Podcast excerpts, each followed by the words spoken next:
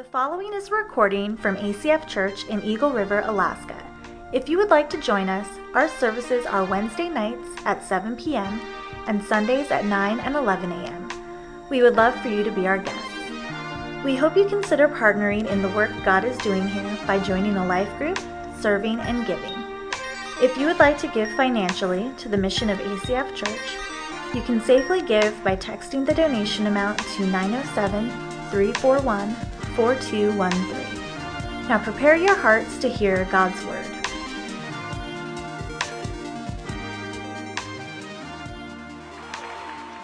Hey, good morning, ACF Church. Welcome. I'm glad you're here today. My name is Brian. I'm one of the pastors here. I love that video. This is the highest level of anxiety.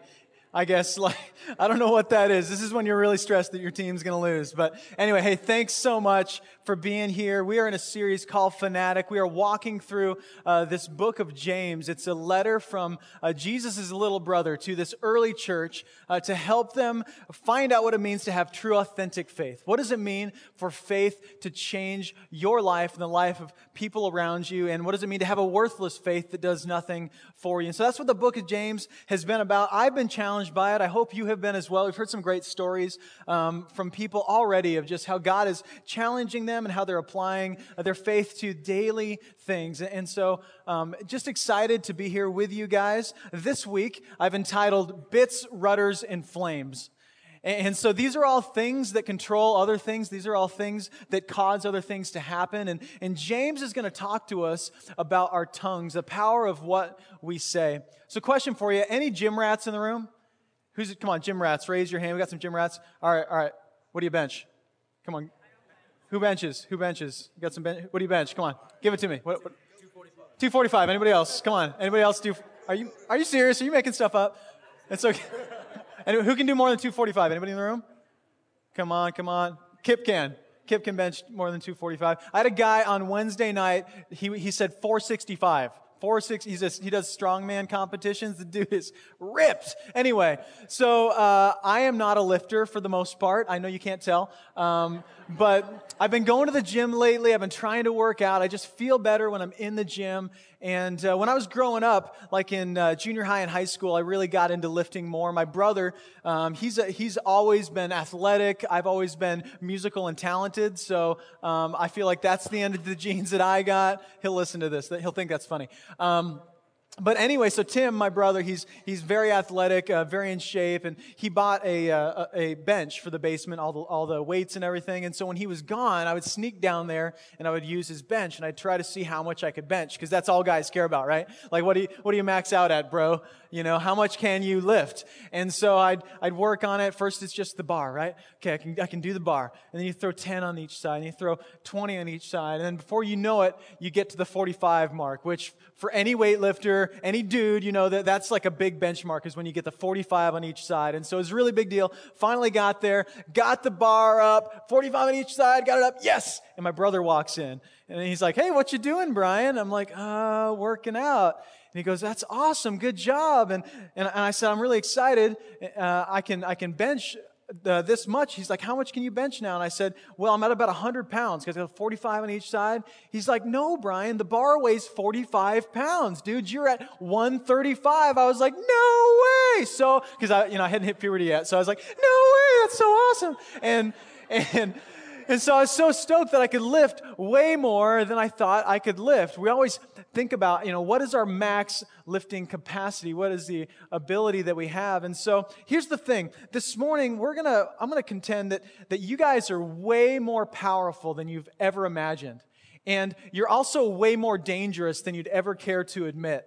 And I'm not talking about your tongue, or I'm not talking about what you can lift. I'm talking about your tongue, the, the power of what we say, the power of our words. And James is gonna, he's gonna hit us hard, right, hard, right between the eyes this morning uh, when it comes to what we say and how we control what we say to each other. So open up to James chapter 3. Um, we're going to read through a chunk of scripture. And by the way, at the beginning of the series, I set out a challenge to you guys to read through the book of James once a week. It takes like 15 minutes. It's an easy read. It's a challenging read. And so I want to reissue that to you guys. If you have not done this, if you're the kind of person that doesn't really know where to start when you open up your Bible, just find the book of James, read through the whole book once a week. I think it'll be a great way to set a foundation for what we talk about on Sunday morning. I think God's going to speak to you through that. But let me just read this to you guys, and then we'll continue on. James 3, uh, verse 1 says this. Not many of you should become teachers, my brothers for you know that we who teach will be judged with greater strictness. For we all stumble in many ways, and if anyone does not stumble in what he says, he is a perfect man, able also to bridle his whole body. If we put bits into the mouths of horses so that they obey us, we guide their whole bodies as well. Look at the ships also. Though they are so large and are driven by strong winds, they are guided by a very small rudder wherever the will of the pilot directs. So also the tongue is a small member, yet it boasts of great things. How great a forest is set ablaze by such a small fire. And the tongue is a fire, a world of unrighteousness. The tongue is set among our members, straining the whole body, setting on fire the entire course of life, and set on fire by hell. For every kind of beast and bird, of, of reptile and sea creature can be tamed and has been tamed by mankind, but no human can tame the tongue. It is a restless evil, full of deadly poison. With it we bless the Lord our Father, and with it we curse people who are made in the likeness of God. From the same mouth comes blessing and cursing. My brothers, these ought not be so. Does a spring pour forth the same opening both fresh and salt water? Can a fig tree, my brothers, bear olives, or a grapevine produce figs? Neither can a salt pond yield fresh water. Can we go to God and ask Him to speak to us today? Jesus, thank you for your word to us through James. God, I ask that we could be challenged today. God, I ask that you would speak to us for, uh, for all of us as we come together from different places, different backgrounds. God, some people who have grown up and been around the church forever. God, others who are very new to the church. God, I pray we could come together under one roof, asking that you would enlighten us, you'd grow us, you'd challenge us. God, then we could have an interaction with you in a real authentic way today. God, thank you for Alaska. Thanks for even the, the fall and all the rain, God, that you give us. And we look forward to new things to come this season. We pray it in Jesus' name. Amen. Amen. So, new parents are really cute. Uh, any new parents in the room? We've got some new parents, lots of new babies in our church. Um, this, this place multiplies. We grow from the inside out. ACF knows how to make babies. So lots of new parents in this place. Um, and I remember being a new parent and you get so excited about every little season that the little one goes through. And, you know, every moment is an Instagram moment, right? And so it's like, oh, look, they blinked, Instagram. You know, oh, look, they turned their head, Instagram. And so you're just excited about them growing and developing. You know, and when they're really little, they don't do a whole lot. They just kind of lay there and they eat and then they sleep and then they cry and they eat some more and then you, you know, change in diapers. And then you're like, hey, I'm so excited for one day they're to crawl, right? They're to be mobile. And then at, some point they start crawling and it's Instagram. Look, they crawled. So excited. And then a week later, you're like, I wish they couldn't crawl anymore, right? I wish they weren't mobile mobile. It's really annoying now. I can't control where they're at. And so then you're like, oh, they're upset. They're frustrated because they're trying to communicate, but they can't, they can't speak yet. I'm so excited for the day that they can speak. And then at some point they can speak and you're like, I wish they couldn't speak anymore. This is driving me crazy. And they don't know how to control what they say. And so, but one thing you know about little kids is you always know how they feel. You know, they're never, they're never trying to lie to you. It's always like, I'm upset because I'm actually hungry and I'm actually upset. You know, what's coming out of my mouth is exactly how I feel. And so what you learn with, with children, then you learn to train them to say certain things, not to say other things, because we know that the, the tongue is powerful. We know that what you say matters. And so intuitively, we were like, okay, kids, we got to train you from an early age to control what you say. And so in my house, it was the word hate. We couldn't say the word hate. You could dislike your broccoli. You could dislike your brother. You could dislike this vacation, but you could never hate anything because my parents didn't trust us with that word. They're like, hey, that's a powerful word. You're not going to use it well, so we're going to just take that out of your vocabulary. You can't say the word hate. So then you develop more, you learn how to use your words, and you learn how to manipulate people with words, right? You learn how to get what you want based on what you say. And then at some point in all of this, you see something happen. You see the power of your words. Maybe you say something to a friend and you see them just shrivel up. And you're like, oh man, I shouldn't have said that. Or you say something to somebody else and you see them come alive.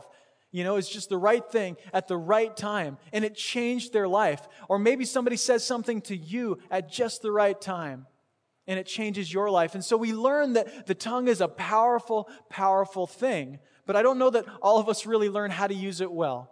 I don't know that we understand how to wield this power properly. And so James is going to teach us and talk to us about the power of a tongue because he knows that the tongue is powerful. James, at this point, as a, as a, as a guy, is a, is a teacher, he's a pastor. He's always speaking. And he knows that what he says really matters. And he starts off with this in verse 1 Not many of you should become teachers, my brothers, for you know that we who teach will be judged with greater strictness. So he starts off by talking to those of you who teach. Any teachers in the room? Got some teachers? Okay, he says, Hey, teachers, you guys are going to speak a lot. Be careful. Be careful. So this verse haunts me. I'm telling you what. This verse is terrifying. It was one of the scariest verses to consider as I stepped in to start leading at ACF Church because I thought, okay, I'm going to be up here for like 40 minutes actually 50 probably if I'm honest, but trying for 40, going for 40 minutes, and I'm going to say a lot of words. And at some point, it's going to come out wrong. At some point, I'm going to say the wrong thing, and it's going to come off, off the wrong way.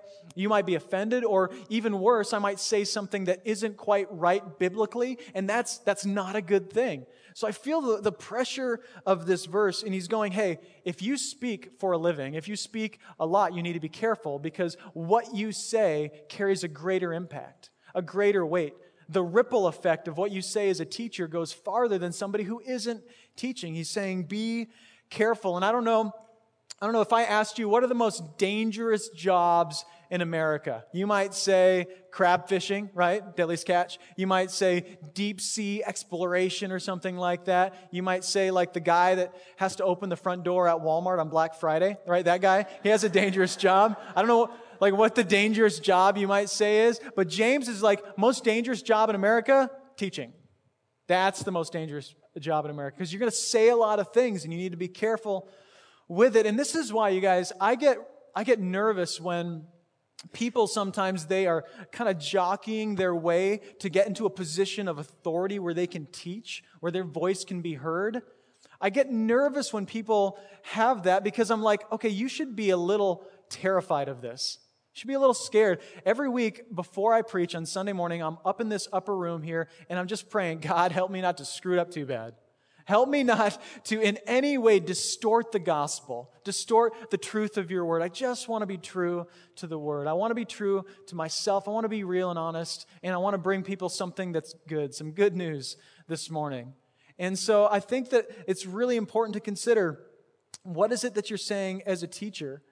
And be careful if you're jockeying for a position of authority. Not that you shouldn't, because if you have a call in your life to teach and to lead, please teach. Please lead. But do it from a place of, of uh, I think, respect for, for the position that you have. And so James is going, be careful. Then he moves on in verse 2. He says, For we all stumble in many ways. So James, you know, sticks it to the teachers. Then he goes, Hey, and by the way, if you're kind of hard on the teachers, realize we all stumble in a lot of ways. Like we all need a little grace. Let's bring this back down to a level playing field. We all need grace. And he says, and if anyone does not stumble in what he says, he is a perfect man, able also to bridle his whole body. So he goes, Hey, we're all a mess. We all stumble in a lot of ways. And if you think that you control your tongue, you control what you say, then, then you're a perfect man. He's basically saying, Would the perfect person please stand up? Come on, there's always somebody in the room, right? Would the perfect person who controls their tongue, who always says the right thing when they need to say it, please stand up? And James is saying, You don't exist. You don't exist. We all stumble, we all say the wrong thing, and we all need to focus on what we say and consider this. And, and I think this too, like, as we get into this conversation, if you're here today and you think, well, I'm kind of quiet, Brian, I'm a little reserved, I'm kind of an introvert, I don't say a whole lot, so I think that you're not really speaking to me. I don't think he's just talking about what you say. See, we live in the communication age, don't we? We are always communicating. Some of you are texting right now. Some of you are emailing a work email right now. You know, you're always Facebooking and blasting out messages to each other. We are always communicating. And what we know is that can get us into trouble, can't it? Have you ever said something or done something, sent out a text or an email, and said, I wish I could take that back? I wish I had never done that. And this is such a big deal that even Google is trying to help us out. Uh, I found this. Uh, they're talking about Gmail, Google's mail option here. And it says uh, one, one feature of Gmail that's been hidden for years is the undo send feature. I had no idea this existed. This is awesome. But it was experimental and buried away. Now it's up front. Um, in, your, in your Gmail account, some of you need to take notes. Uh, click the gear icon in the upper right hand corner, choose settings, and on the general tab, scroll down and find the undo send. Click the checkbox, enable undo send, and then choose a cancellation period of 5, 10, 20, or 30 seconds. So Google is trying to help you out, which I, I read that and I'm like, do they have like a one week option? You know? Can I, can I have everything in my life be delayed at least a week so that I can have at least a week to consider what I said and why I said it? Because that happens all the time. I'm a little slow on the uptake. It's three or four days later, and I'm thinking, that's not going to go well. Could I take that email back? But it's gone, and I can't unsend it. So thanks to Gmail uh, for trying to help us out.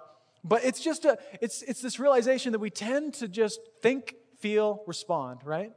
And there it goes. And it's out there for the whole world to see and it gets us in trouble.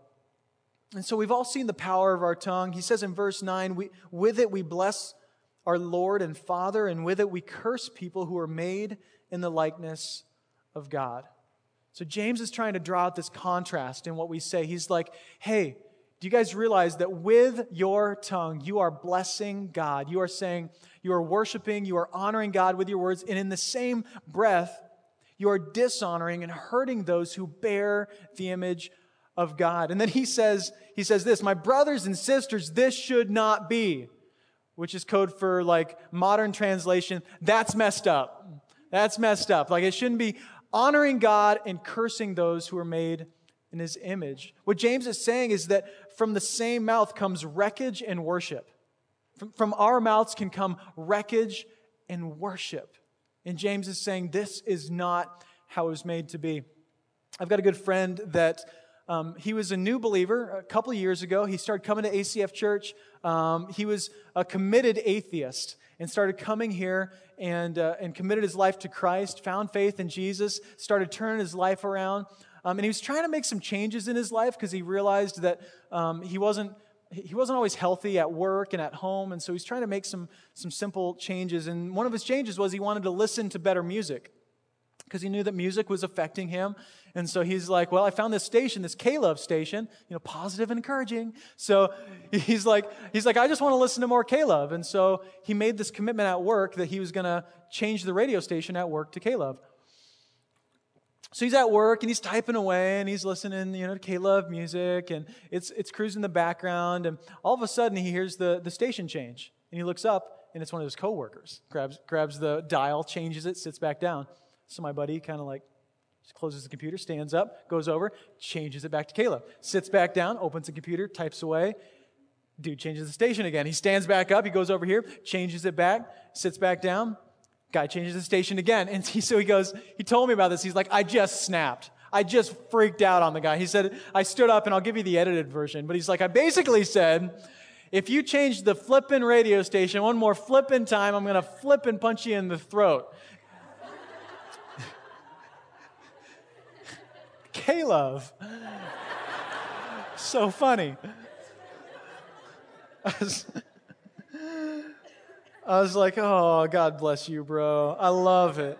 I love it because we're all like, yep, been there, done that, got that t shirt. So he, uh, he, he blew it and he felt convicted. He was like, oh, that was not the best impression of somebody who's trying to follow Jesus. And he, he, he felt that, right? And we all connect with that because we've been there when we've lost it.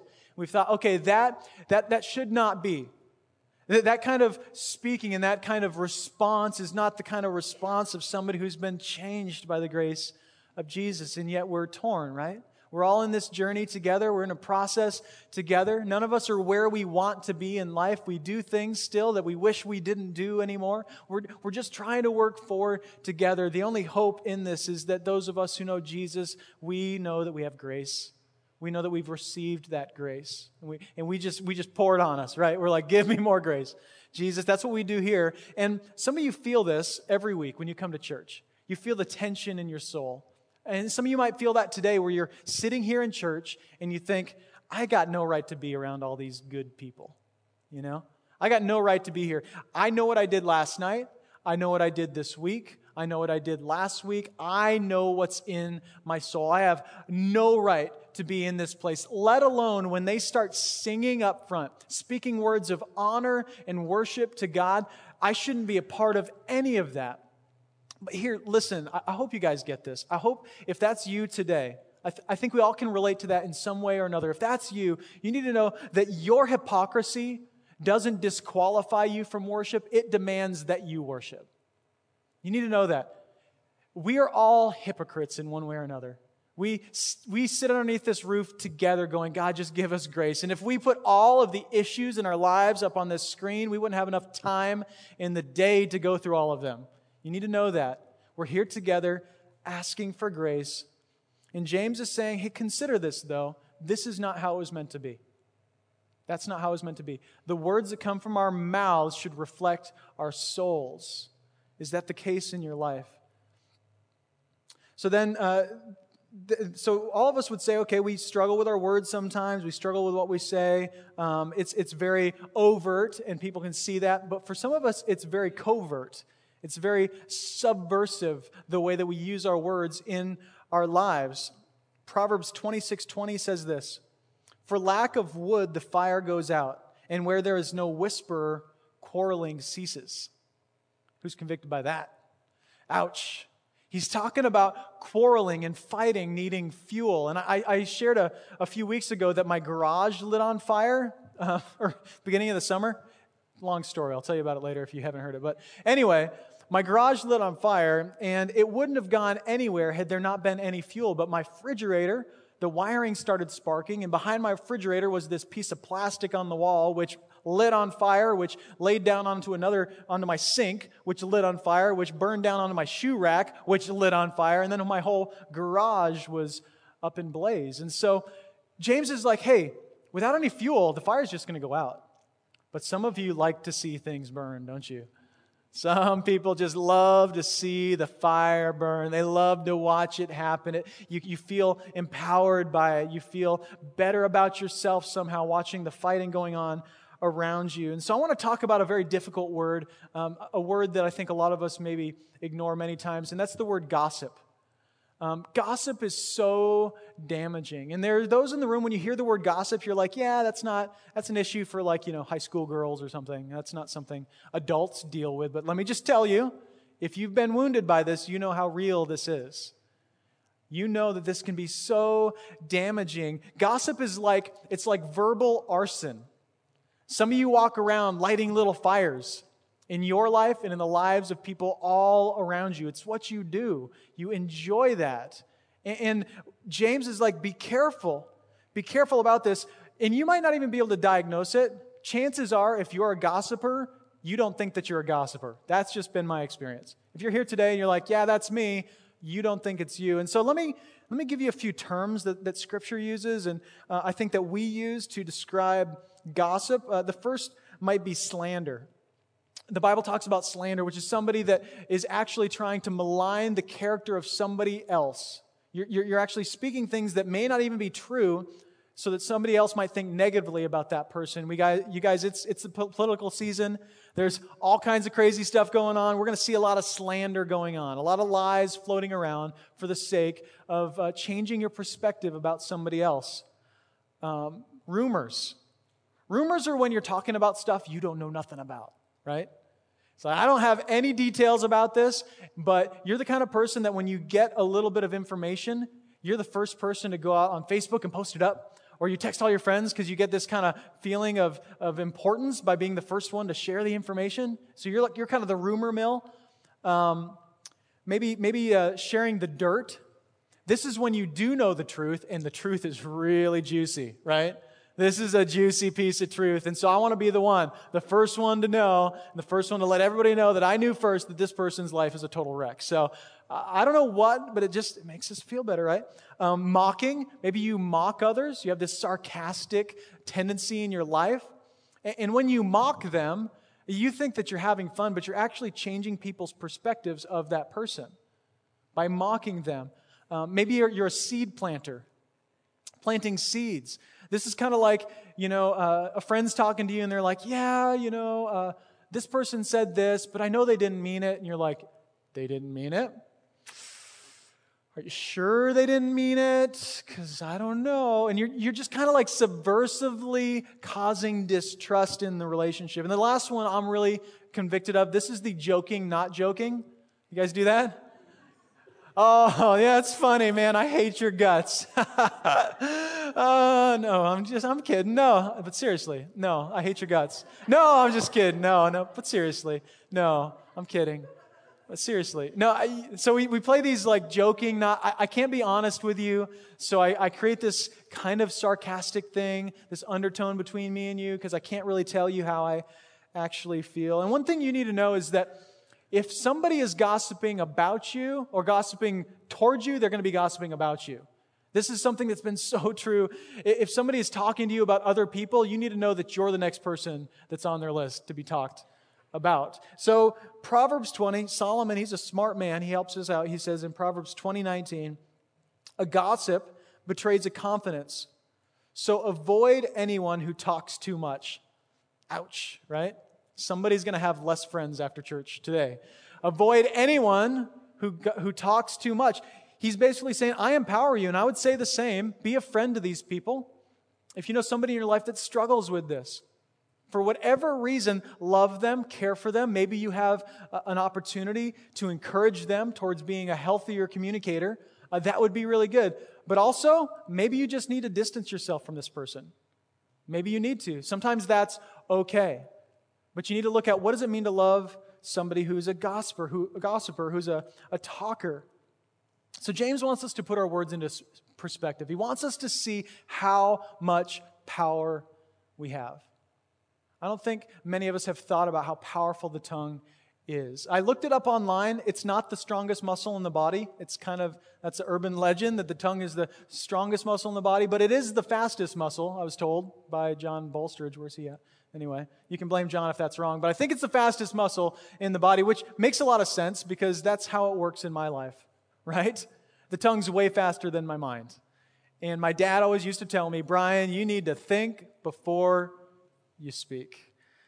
Oh, that truth has never been more true in my life. So, first thing is this the tongue is small but strong. It's small but strong. In verse 5, he says, So also the tongue is a small member, yet it boasts of great things. How great a forest can be set ablaze by such a small fire.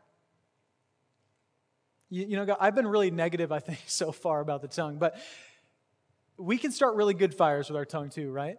We can say the right thing at the right time, and it can, it can do great good, but it also can do great uh, negative things in our lives. And he compares it to three things to a bit, a rudder, and a flame. A bit, a rudder, and a flame. The bit he compares to this, this thing that you use to control a horse. If you've ever ridden a horse, you've got the reins, they go down to the bit, and when you pull the bit, it pulls the horse's mouth, and the horse goes kind of where the mouth goes. It's amazing, this huge animal controlled by such a small little piece of metal. He says the same way your, your mouth, such a small thing, can produce such great things.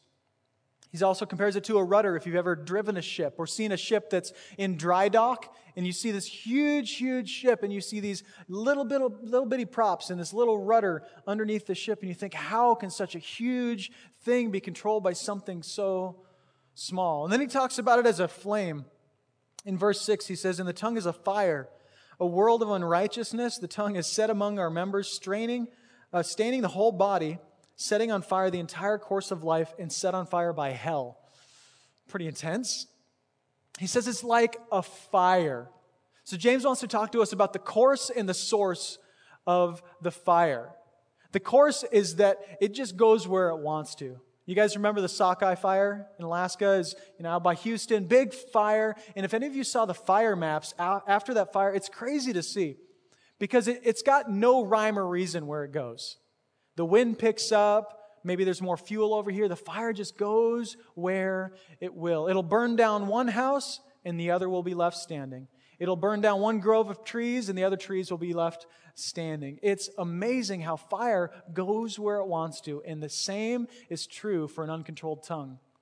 When somebody is speaking carelessly, when we're not careful with our words, the impact goes way beyond where you ever would have expected.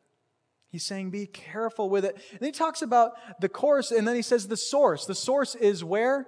Hell itself which I thought was so interesting. He's comparing the, the, the source of all these flames to hell. And, and uh, this word hell is actually the word Gehenna, which is a, a location just outside the city of Jerusalem where they would burn all of their trash. And so he's saying, literally, your mouth can be like this this place of constant fire, constant consumption, a place of isolation outside of the city, outside of relationship. It's, it's a place of carelessness, a place where all of the junk is thrown. So he's saying, be careful with your mouth. The course is that it'll go wherever it goes. You got to be careful what you say. And the source is hell itself, is this, this place of, of separation and of consumption and of pain. And so, number two is the tongue can be uncontrollable. This is so true. And he compares it to training animals. He says in verse 7 For every kind of beast and bird, of reptile and sea creature can be tamed and has been tamed by mankind, but no human being can tame the tongue. It is a restless evil full of deadly poison. Some of you are pet people and you love to train your pets. You know, you've got the dog that can speak and roll over and shake hands. It's so cool, you know. James is saying you can get your dog to do all kinds of things, but you can't control your tongue. Just, just be honest. We can control our animals to do whatever we want them to do. People have done this for generations, but never has there been somebody who can just control their tongue. He's saying, Be careful with your tongue. I had a friend that uh, he struck. So uh, he's the only pathological liar I'd ever met. I'd ever met. And so he would actually say things, he would tell a story, and he'd get to the end of the story, and I'd be like, Bro, that wasn't you, it was me. He literally would have no idea. I would tell him a story, and he'd get to the end of the story, and, and I'd be like, dude, you don't even own a Jeep. You've never been to Colorado. What are you talking about? Like, this was not you. This was my story. But he would go, Are you serious? I'm like, Yeah. I don't know. I don't think so. He, it was literally, there was a shutdown in his mind. Now I'm gossiping about my friend. See, it's so subversive. Look. Anyway, I'm convicted. So. Uh, I don't lead from a place of authority. You need to know that. In all things, I have not mastered everything I say. So I love this guy. I love this guy. But he struggled with just speaking about things he knew nothing about. And he would just say, I'm doing it again. Anyway, number three, um, the whole point control your tongue. Uh, it's, it'll, it'll get out beyond your control if you're not careful. Number three, the tongue is disturbingly revealing. Disturbingly revealing. This is really where it starts to hurt. Um, have you ever said anything and then later said, I didn't mean it? Have you ever said those words? I didn't mean it. Oh man, I've said that before. Didn't mean it. The problem is part of you did, right? That's, that's the part that hurts, is part of you did mean it even if what you, you know, the way you said it was wrong, the circumstances were wrong, maybe you, you screamed it or you said it inappropriately, maybe, you know, all of that was wrong. But Jesus says this He says, He says, out of the overflow of the heart, the mouth speaks. So that's the challenging thing is that when we speak, our speech is actually a diagnostic tool for our hearts. This is what's scary is we go, okay, so if what comes out of my mouth is this, what does that say about my heart? What does it say about my soul? So I have this issue. Uh, I get strep throat super easy. And uh, I can get it from just talking to somebody with strep throat. Just I, if I just hear the word strep throat, I get strep throat. It's I don't know what, what's wrong with me, but then you go into the hospital, and and what do they make you do? They make you stick out your tongue, right? And then they get this three foot long cotton swab that it's just horrible. I'm like, I'm always like, it's 2015. Can we not come up with something better than this? And they shove it down, you know, about to your belly button and you do this like, right? And they pull it out and then they can find out, are you sick or are you not sick? James is comparing these things. He's saying, listen, your tongue is, is a way of diagnosing your heart. You got to open up your mouth and look inside and see. And this is going to show yourself and show the people around you where your heart is at. It's disturbingly revealing. I think we have to look at the things that we've said. And some of you have got stuff in your mind right now that you said and you wish you, you had never said. And we have to say, where did that come from? Instead of saying, I didn't mean it, I didn't mean it, where does that come from? It comes from our hearts. So, my question for you today is Will you perpetuate death or produce life with your words? What will you do? Will you perpetuate death or produce life with your words? There was a recent social media movement. Um, some of you may have seen this, but uh, maybe you've been following all of the uh, all of the debates about abortion. Uh, it's a really big topic in our day. Um, but there was a social media movement, and it was a hashtag that went out, and it was uh, "Shout Your Abortion." Did you guys see this? Was this movement, "Shout Your Abortion," and, and the whole point was that if you've had an abortion, I want you to shout it out and uh, declare your right to have an abortion. And uh, and then the other uh, social media movement that went out in response to that was a group of people got a hold of it, and they changed it to "Shout Your Adoption." So, different point. Whole point was to say if you've been adopted or if you've adopted another person, then we want you to proclaim that you have, you have made new life. You have um, created an opportunity for this person to have a family, have people who love them. And it, it was such a sharp contrast as I watched this float around on social media. And, and I, I think that there's something for us today because here's the deal what will you do from now on? Will you create life or death? What do you want to shout from the rooftops? Do you want to tell the people around you, Jesus is alive and he's working in my life? He's working in this world. Or when you speak, will you speak in a way that perpetuates death, that shows people that there is no hope, that this whole thing is pointless, that you live and you die and you just hope to enjoy this life as much as you can before you end it, right?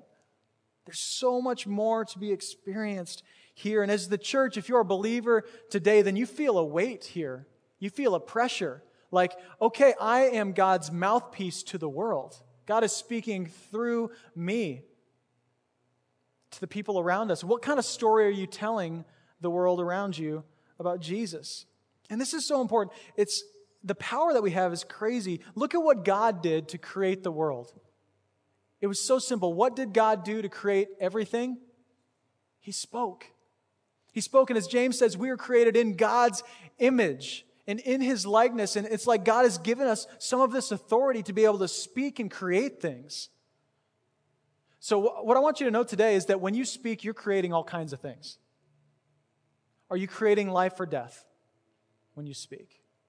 Because you've been given the power as an image bearer of God. So, are you creating life or death with your words? And I've been convicted about this as a dad. I've got three kids and uh, two daughters are in school, and every day I go drop them off at school. And I felt like for a long time, every time I drop them off, it was, hey, don't do this, don't get in trouble, don't do that. Remember, I talked to you about this. Hey, if you don't do this, uh, I'm going to spank you tonight, I'm going to punish you, you're going to get in trouble. And so it was, it was like threatening and not encouraging at all. And I, got, I was convicted that maybe I should affirm my children, you know?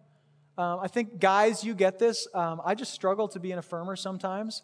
I struggle to say good things when I need to say good things. And so for the past couple weeks, it's been uh, drop them off, and before they get out of the car, I look them in the eyes and say, Girls, I am proud of you. And I'm amazed at what that's doing in our relationship.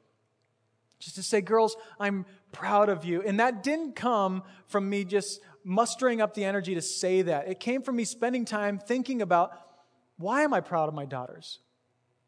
Why can I, because kids can see through it, can't they? Kids are smart. They're intuitive. They know when you're just pulling their leg. They know when you're just saying something. And so my girls will see through. They need to, they need me to be able to look in their eyes and say, I am proud of you and I know where that's coming from. This is the truth.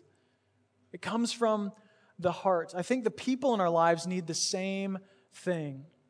Some of you think positive things. Some of you think encouraging things, but you never say it.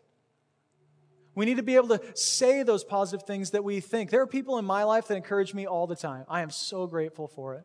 There are people that every time they leave this church, I, don't know, I might have just had the worst sermon in the world, but they're like, Brian, great message. You did such a good job. And I'm like, oh, you're such a liar, but I love you. I'm so grateful for your encouragement. It means so much, doesn't it? You guys, I don't know where it comes from in your life. Maybe you don't encourage others because you have not been encouraged. Maybe you gossip because there's something inside of you that you're not okay with who you are. I don't know, maybe you wound other people because you can think of that time that you were deeply wounded by a parent or a friend and it started you down this course that you just you fly off the handle and you say things and then you try to pick up the pieces later. I don't know I don't know who that is today, but that's for somebody. But we just need to control this, but not just to control it with our might or our strength, but through an understanding of the grace of Jesus on our lives. James in verse 8, he says, But no human being can control the tongue. James isn't telling us there's no hope. He's telling us there's only hope in Jesus. There's only hope in His grace. Some of you here today, you know that you need help. You know that you need grace, and you've just never said it. And just as I said earlier, there's something in speaking words, there's some kind of power in saying something with your lips. It's why we sing every week, because there is power in this. There's power in speaking these words, even when you're saying words that you don't even completely believe in your heart. Sometimes to say, God, you are so good, even when you're struggling with that, changes something in your soul. We just need to speak what we know to be true, what we know to be right. And so some of you have been here in church, or you've gone to church forever, and you've said, Yeah, I need help. I need grace, but you've never said, Jesus, would you forgive me? Would you give me grace? You've never actually said it. So, could we just close our eyes for just a minute? Romans 10 says, if you confess with your mouth that Jesus is Lord and believe in your heart that God raised him from the dead, you will be saved. Anyone and everyone who calls on the name of the Lord will be saved. This is God's word to us today. I don't want anyone to leave here having not called on the name of the Lord, having not said, Jesus, I need your grace. I can't control it, whether it be your mouth or your lifestyle or whatever it is that's going on, some kind of addiction, some kind of behavior, something that's going on in your life that, that's creating wreckage. You can't control it. Today, as a community, we want to cry out to Jesus Jesus, give us grace. Don't just think it, speak it. So here's what we're going to do. We're going to speak together and, and we're going to say a prayer. I want to I want to encourage you. If you're a believer today, I want you to encourage you to, to kind of reconfess or maybe renew your vow to God. I want you to lead the way and speak these words with conviction. And this isn't a magic prayer. We don't do this very often, but I felt like this week as we talk about what we say, we need to say some things together and speak some truth here today about who we are and who God is. And maybe you're here today and this will be the first time that you say this and mean it. And if that's you, I pray that you would. And so, as a believer today, would you lead the way? And let's all just say this together. Would you guys repeat after me? Jesus, I know I fall short. And I ask for your grace today. God, would you change my heart? Would you change my life? I ask that you would take my sin and replace it with your righteousness. I receive your grace today, and I'll never be the same. Jesus, we need your grace. And we've tried to control ourselves, we've tried to make things happen, God, and we're just so grateful that you will follow through, God, and do the work that we could never do. Amen. Amen. If you're here today, um, we're gonna I'm gonna challenge you and push you a little bit more. We're gonna do something a little weird. Um, if that wasn't weird enough for you, um, we're into weird stuff. So I thought this week, uh, what would it look like for us to kind of start a movement, start a different kind of fire in our lives? Um, so who's got a cell phone in the room? Got some cell phones? Don't be don't lie. Come on. You all have cell phones. Be honest. There are more cell phones in the world than people at this point. So some of you have two. You can give one to your neighbors. So get your cell phone out. Here's what we're going to do um, we're going to spend three minutes. And all of you know one person in your life that could use encouraging. And maybe you're that person that you're like, I've thought a lot of good things about this person. I've just never told them. Why don't I tell them? You guys, you could change somebody's life by just saying something. Um, I got this, we got this text. Uh, my wife actually got this text from a friend. Um, we did this on Wednesday. I thought this was encouraging. She said, uh, she said, Tell Brian I texted close to 20 people and I got at least three, Are you okays? like I was dying or going to commit suicide, which I guess is good. Uh, obviously, I don't talk to these people enough. I got one, are you drinking? Um, one, you better make it to the gym tomorrow. And two, thank you so much. I really needed to hear that today. Uh, one of them has been crying and feels a little out of sorts. So, this little push to let people know they are cared about really did make a difference. I was just, I was, see, I was encouraged by that. Um, we don't do this well. And maybe you need to push this to another level after church. You just need to go make a phone call or leave a voicemail. But I just thought, what if everybody at ACF Church sent out an encouraging text to somebody? Find something to affirm in that person. Call something out of them. Call life out of somebody. Maybe it's somebody you got a problem with and you just need to say something nice to them. Maybe it's somebody that's sitting next to you or is in this room right now and you just need to say it. Encourage them. Speak life into them. This is what we were made to do with our words. And so just take a few minutes and we're going to worship as we move on. Love you guys.